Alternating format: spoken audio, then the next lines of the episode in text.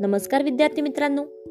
ऐकू आनंदे संस्कार गोष्टी या आपल्या उपक्रमात मी कस्तुरी कुलकर्णी तुम्हा सर्वांचं हार्दिक स्वागत करते.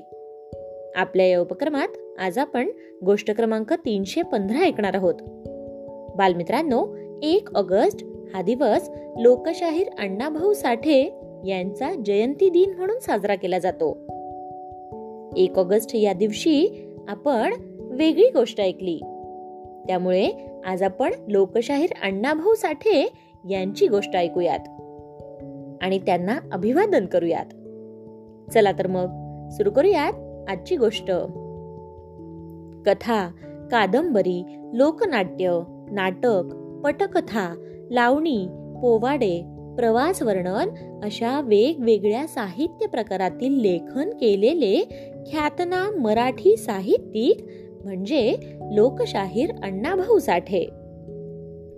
ब्रिटिश राज्यकर्त्यांनी गुन्हेगार म्हणून शिक्का मारलेल्या एका जमातीत एक ऑगस्ट एकोणावीसशे वीस रोजी अण्णाभाऊंचा जन्म झाला. त्यांच्या वडिलांचे नाव भाऊ सिधोजी साठे तर आईचे नाव वालबाई होते. अण्णाभाऊंचे मूळ नाव तुकाराम. आणि जन्मस्थळ वाटेगाव तालुका वाळवा जिल्हा सांगली. बालमित्रांनो अण्णाभाऊंचे शालेय शिक्षण झालेले नव्हते पण त्यांनी प्रयत्नपूर्वक अक्षरज्ञान मात्र मिळवले होते. एकोणावीसशे बत्तीस साली ते वडिलांसोबत मुंबईला आले.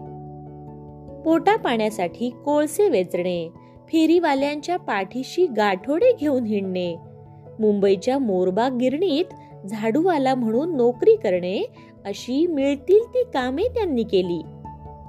मुंबईत कामगारांचे कष्टमय दुःखाचे जीवन त्यांनी पाहिले.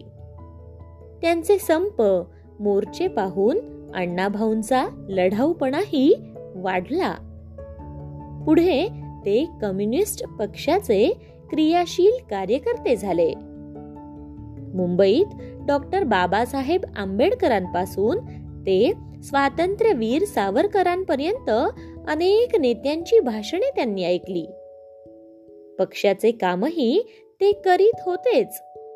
पण वडिलांच्या निधनानंतर कुटुंबाची सगळी जबाबदारी अंगावर पडल्याने अण्णाभाऊ पुन्हा आपल्या गावी आले. तेथे बापू साठे या आपल्या चुलत भावाच्या तमाशाच्या फडात ते काम करू लागले.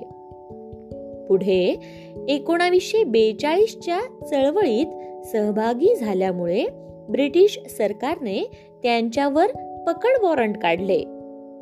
मग पोलिसांना चुकवीत अण्णाभाऊ मुंबईला परत आले. मुंबईत लोकशाहीर म्हणून त्यांचा लौकिक झाला. त्यावेळी अमर शेख या ख्यातनाम मराठी लोकशाहिरांबरोबर अण्णाभाऊंचेही नाव लोकशाहीर म्हणून गाजू लागले. त्यांनी लिहिलेला स्टालिन ग्राडचा पवाडा एकोणावीसशे त्रेचाळीस साली पार्टी या मासिकात प्रसिद्ध झाला. अण्णाभाऊंनी एकोणावीसशे चौवेचाळीस साली शाहीर अमर शेख आणि गव्हाणकर यांच्या मदतीने लाल बावटा कलापथक स्थापन केले. परंतु या कलापथकावर सरकारने बंदी घातली. बालमित्रांनो पंजाब दिल्लीचा दंगा.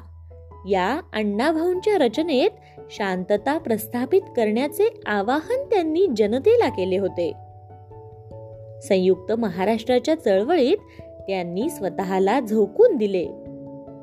त्यांच्या शाहिरीत लावणी पोवाडे गीते लोकनाट्ये इत्यादींचा समावेश होता. महाराष्ट्राची परंपरा ह्या नावाने त्यांनी या चळवळीसाठी पोवाडा लिहिला. त्याचप्रमाणे मुंबई कुणाची? या लोकनाट्याचे महाराष्ट्रभर प्रयोगही केले. बालमित्रांनो अण्णाभाऊंनी पारंपरिक तमाशाला आधुनिक लोकनाट्याचे रूप दिले. त्यांनी एकूण पस्तीस कादंबऱ्या लिहिल्या. चित्रा ही त्यांची पहिली कादंबरी. त्यानंतर चौतीस कादंबऱ्या त्यांनी लिहिल्या. त्यांच्या फकीरा ह्या कादंबरीला महाराष्ट्र शासनाचा पुरस्कार मिळाला. वास्तव आदर्श आणि स्वप्नरंजन यांचे मिश्रण त्या कादंबरीत आहे.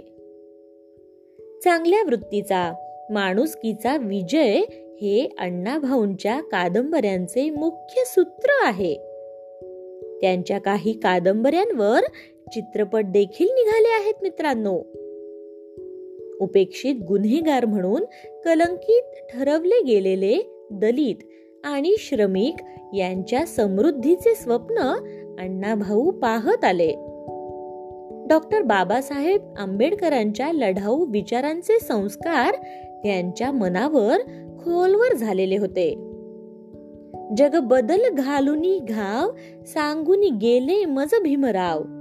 हे त्यांचे गीत खूप गाजले.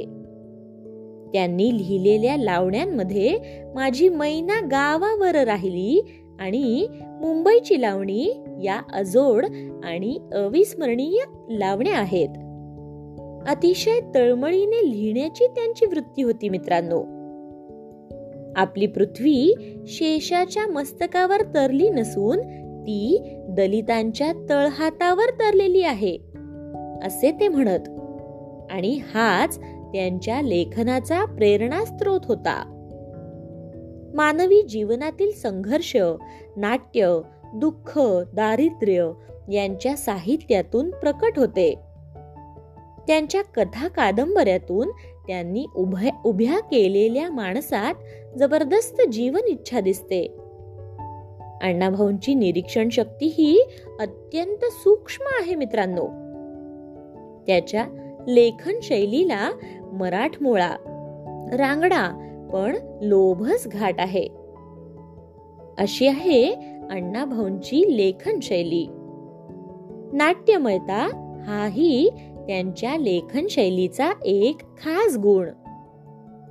एकोणावीसशे एकसष्ट साली अण्णाभाऊ रशियाला गेले होते. तेथील अनुभवांवर त्यांनी माझा रशियाचा प्रवास असे प्रवास वर्णनही लिहिले. पुढे अठरा जुलै एकोणावीसशे एकोणसत्तर रोजी गोरेगाव मुंबई येथे त्यांचे निधन झाले. महाराष्ट्रातील विद्यापीठात अण्णाभाऊंवर अकरा प्रबंध सिद्ध केले गेले आहेत.